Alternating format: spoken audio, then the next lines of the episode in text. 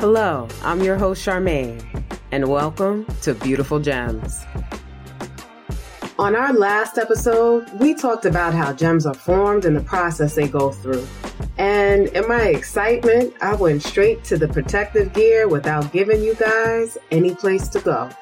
So on this episode, let's pull together some of those components we spoke about in the previous episode to mine your gems, just so that we can clarify and broaden that picture for you. That way you have a roadmap, and then we'll dress you up with someplace to go. So the mining process can be broken down into 5 stages. First, there's prospecting the land. Second, designing a blueprint. Third, constructing the dig site. Fourth, producing the actual gems. And fifth, reclamation, returning the dig site to its natural state.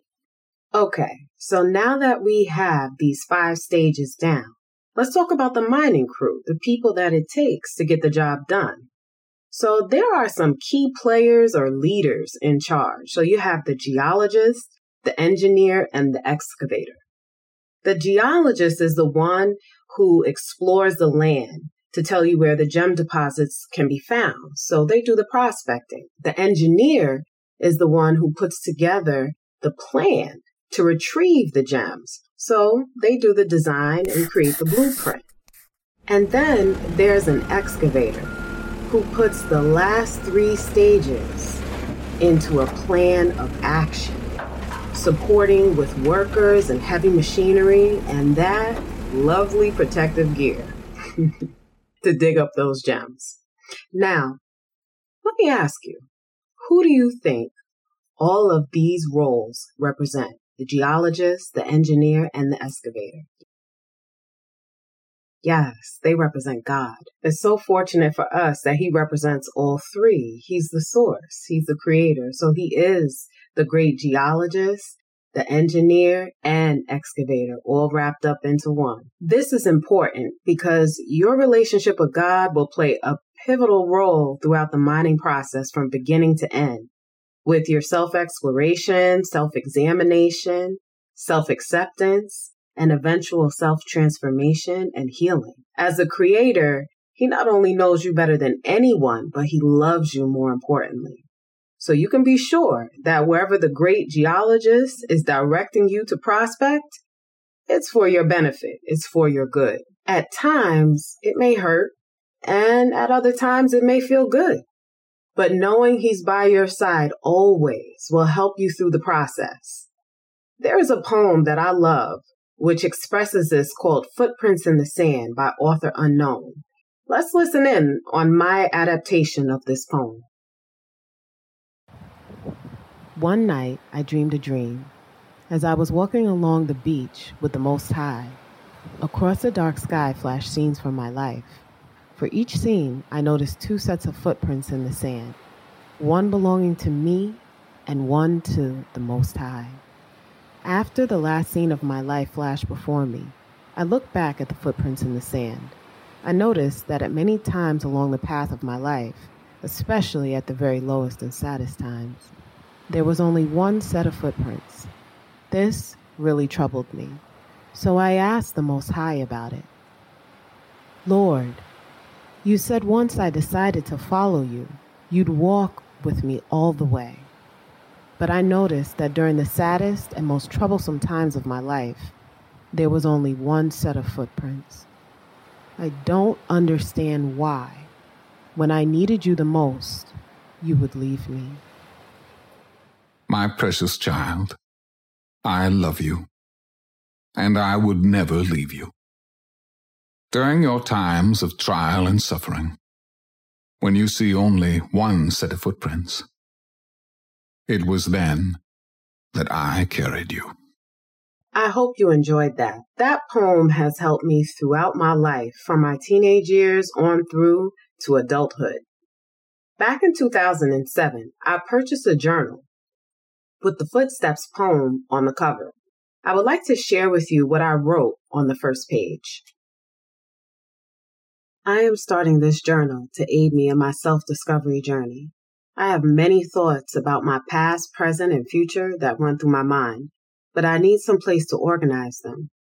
Many of my thoughts are a result of my personal experiences, but a great deal come from outside sources of insight, like the Bible, self-help, motivational, psychology books and articles, speakers, family, and friends. For the first time in my life, when I turned 28 last May, I have not been so confused and angry. It was one of the nicest points that I reached in my life. I know that it was all because of God. He gave me sight. He gave me wisdom, strength, all the while got in my way, even though I had left him. This is why I picked this journal. The Footprints poem means so much to me because I know now that there were so many times he's carried me through the storms in my life, even when I came to him in shame, anger, and fear. He still took me in and took care of me. How can you not love a creator who takes you in even when you are unaware or ungrateful of his blessings while you're in that spot? God is a loving, caring, forgiving, and wise God who knows you better than you know yourself and accepts you as you are with all your imperfections. I love God with all my heart and can only hope that he continues to guide me through this growth process called life. You see, this is exactly why you need the great engineer, because he knows the plans he has for you. He knows when your faith is weak, your heart is failing, and when you may want to give up. He knows what you need to get the job done, since he's the designer. There is no greater reference point. He has the original blueprint that he sent your soul with. Your soul is a perfect, direct link to God. The components of your unique spirit, mind, body, emotions, personality, and experiences that make up your blueprint and provide keys to mine your gems. So, who better to guide you than God? Now, let's talk action. As the great excavator, he will help you do the work, and he doesn't expect you to do it alone. As I mentioned in the previous episode, he provides spiritual and physical operators and workers. They can be angels, ancestors, spiritual leaders, healers, teachers, coaches, books, and media, family, friends, strangers, and animals alike. We are assisted all the time. I'm sure there is so much we are unaware of, but what if you pause for the cause and start to pay attention to the signs and signals of support coming through to you? We play an important part in activating these workers with the powerful machinery of prayer, meditation, stillness, and nature. Through using this heavy machinery, we strengthen our connection and communication with God. By developing our relationship, we activate our supporting operators and workers. You see, there's much they can do without your acknowledgement.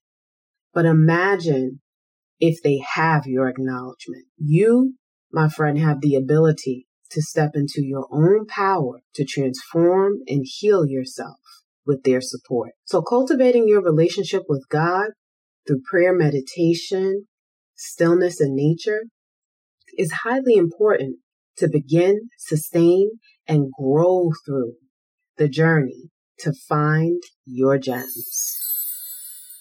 Over the next few episodes, we're going to talk about that heavy machinery and how you can use it to your advantage as you go through the process of mining your gems. After that, don't worry, I got you. We're going to get to that protective gear. Thank you so much for spending time with me today. I pray that you build your relationship with God, love yourself unconditionally, and put in the work to mine, refine, and shine those gems.